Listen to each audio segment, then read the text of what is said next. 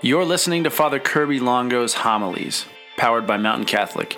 Father Kirby is a priest of the Roman Catholic Diocese of Helena, the parochial vicar of St. Anne's Parish in Butte, Montana, and chaplain of Butte Central Catholic Schools. Enjoy.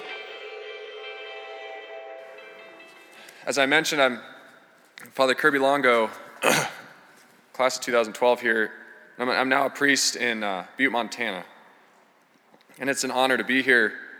It's so odd to think that you know, I was in your seat seven years ago. Well, not actually in these seats, because this didn't exist. But maybe I was in the theater at some point in a seat in the general vicinity. But in the cube, you know, distracted by people walking behind the window or that awkward moment when someone's like coming up the stairs and you're really hoping they realize Mass is going and don't say anything absurd or embarrassing. But that's, you know, I, there's a lot of nice stuff here that, that wasn't here when I went to Carroll's. It changed a lot in just seven years, you know. I, I feel like that old dude already. He's like, when I went to Carroll, you know, first floor Charlie's was lame, and we didn't have the Hunthausen Activity Center, and none of the campus apartments existed, and we had books in the library instead of computers, and and we didn't have hot water in the showers. Kidding, we did have hot water. We had hot water. I, I can't say that. But I, I, would say actually my experience is pretty similar. You know, that all this stuff is great, and this chapel is obviously beautiful. Um, but that all this stuff doesn't define your experience, and we all know that. You know, I, I kind of decided to go to Carroll almost on a whim. You know, I was end of my senior year. I wasn't really sure where I wanted to go, and was just playing basketball in the gym at Billings Central, and Father Mark was there, and we were playing. And uh, he asked me what I was going to do for college, and I said I don't know. And he suggested Carroll, and I was like, that sounds pretty good. that was it. You know, decided to go to Carroll. That was, that was it.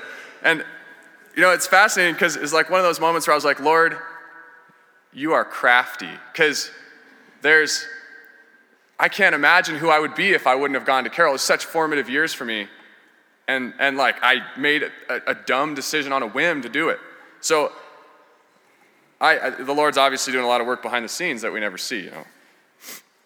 And I, like, I got to go on all sorts of incredible adventures, whether it's around Montana up to BC. We went to BC a lot, and or down to the desert. We drag Father Mark along so we wouldn't have to miss Sunday Mass when we were in the wilderness. And, or just like the day to day of college life. I loved it.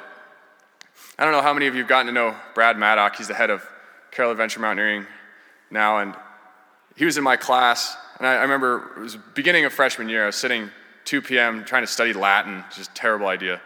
And he, he drops in the room. He's like, hey, man, you want to go mountain biking or fishing or something? I'm like, I'm like, nah, I have a lot, I have a lot of studying to do. He kind of just looked around, like, really confused. He's like, what do you mean? The sun's still up.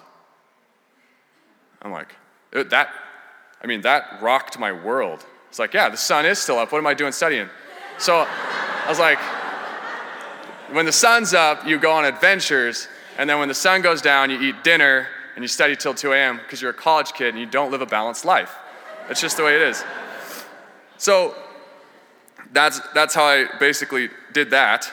Uh, I don't know if I necessarily suggested that, but I made it. You know, learn how to take power naps. So, all that said, I, I mean, I could have gone through Carroll and had a billion awesome adventures and come out the same person that I went in because, uh, which was like a sort of mediocre and adrift kid. And because a lot of my friends actually did exactly that, I would say because none, it wasn't any of those things that changed my life in, in any sort of definitive way. It changed my interests, maybe. But it was a different sort of adventure, one that's maybe not as epic, you could say, in an aesthetic way. But the, like, it was the greatest adventure of all, and that's just living the Christian life. It, it was actually, it was growing in my faith that changed the whole sort of trajectory of my existence is the mission that Christ put into my heart here that, that transformed me and actually continues to do so today. You know, we look at our first reading, and Moses is tending the flocks of his father in law. He's a shepherd. And he's the, you know, this is Moses who was the foster son of Pharaoh. You know, he grew up in the sort of the sort of royalty, a life of royalty. And then he killed someone and he's fled for his life. And he's now just kind of a shepherd in the desert, not doing a whole lot, you know, just thinking about life. And suddenly God shows up in a burning bush, and Moses meets the Lord. He speaks to him, he comes to know him in a real way, and, and, and receives a mission that changes his whole life, that changes everything, and actually changes the whole history of the world in a very concrete way. And it's pretty easy to think to ourselves, like, if only God would just show up in my life in a burning bush, then, and, and say something, you know, I'd have the faith that Moses did because then I would know for sure what his plan is. Because faith is always such that we sort of have these second guesses. And it could be like on the very fundamental things for some people, like, does God exist? Is he good? Does he care for me? Um, but even if we sort of are firm in those areas, then we can move down a little bit. Like, does he have a, something to do with my life? Does he have a plan? Does he plan on, does he plan on like informing me about what that plan is? And then even if, even if we're like that, we're like, yeah, God does have a general plan for my life. I believe that. Then there's a million more questions. It's like, well, what about this awkward time of college between, between the plan, like when I know the plan and when the plan's actually going to play out? What do I do now? Like, I get these years and I'm not sure what, the, what to do with them, you know? What do I do with my summer? What do I do with this month? What do I do tomorrow? What do I do now? I mean, you, you're doing something now, so it's, you, you got that far. And that, that's sort of how the progression shaped up for me, and it still does. I'm a priest, and it's still sort of like that same, the same questions arise. But as, as we come to know the Lord, as Moses did, you know, slowly, because the burning bush wasn't all, that was, that was just the beginning. As we come to know him, sort of like those, those questions start to arise and they become more and more specific and, and our life takes shape in the sense that like it goes sort of changes from a like follow my bliss sort of trajectory to like a follow the lord sort of trajectory. And trust me following the lord is just actually and i don't want to say this in a trivial way but it's just a lot more fun. And i want to give you a, a concrete example. I was going into my senior year here there's a bunch of us who, who knew we were going on to further studies in some way, shape, or form, but we were burnout, and so we were all considering a sort of gap year. And, and we, we were planning it, and it came to take on the, the title Pro World Fun Tour. We were going to go on the Pro World Fun Tour. And it was a jumble of different things for different people depending on interests. But we, we had like concrete plans to overlap at certain points during that year and be together. You know, mine was going to be like fishing here for the summer after senior year, and then, you know, go down to Moab for the fall. And then winter was wherever the snow was falling, man, you know, like that's where I was going to be. And then spring, you know, back to the desert for a little bit, and then up to the coast to do some steelhead fishing, and then out to sail the, the western coast and surf. And it was like, that's an epic year. Like, I, I was super excited about it. And so I figured, I was like, Lord, what you got planned, just give me a year, you know? And, and I'm gonna have a lot of fun. And trust me, I'm gonna be alone a lot, so I'm gonna be praying a lot this year. And, you know, we'll, we'll be, you know, I'll, I'll get back to you, I promise. And I took this idea to an old priest that I knew and I really re- deeply respected. And he just kind of nodded through the whole story. And as I was telling him all these great adventures I was going to have, and he's like, hmm, is that what the Lord's calling you to? Or do you just want to do that? I was like, I haven't really exactly asked, you know. He's, he's like, Well, Kirby, I'm 73 years old. Since you're going to waste a year, why don't you just give it to me and I'll do something that's worth a damn with it? and I was like, I get your point. I'll take it to the Lord. So I, so I took it to the Lord, and it was immediately clear that that was not what He was calling me to. And, and it, was, it was immediately clear, not like almost in a burning bush sort of way. Like He was so clear. And, and it wasn't clear what he want, like exactly what he wanted me to do, but it was clear that that wasn't it.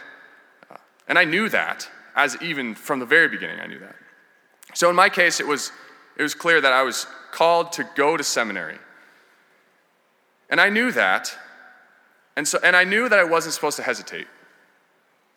And for my friends who went on the Pro World Fun Tour, I mean, it was Instagram perfect, man. It was like they did epic stuff.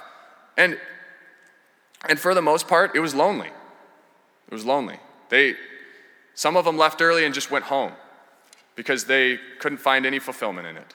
Uh, others got caught up in that lifestyle. But in the end, it was about them. You know, my Pro World Fun Tour was about me and what I wanted to do.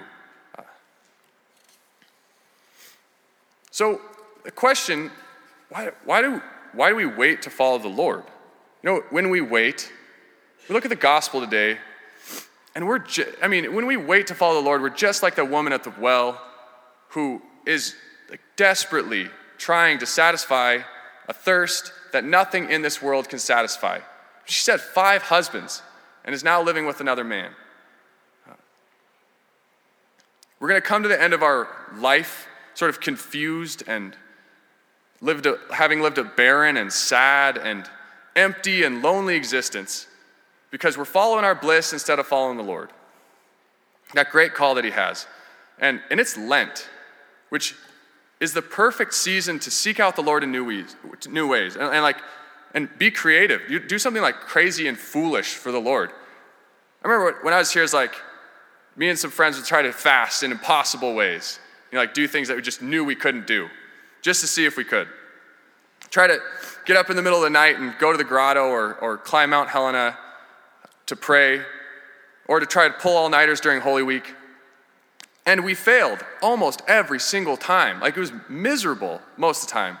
But, but we did it because we love the Lord and it was a blast. You know, if you want to get in over your head on an, on an awesome adventure, then Jesus Christ is the one to get in over your head with. You know, that's the best friend you can possibly go on an impossible adventure with.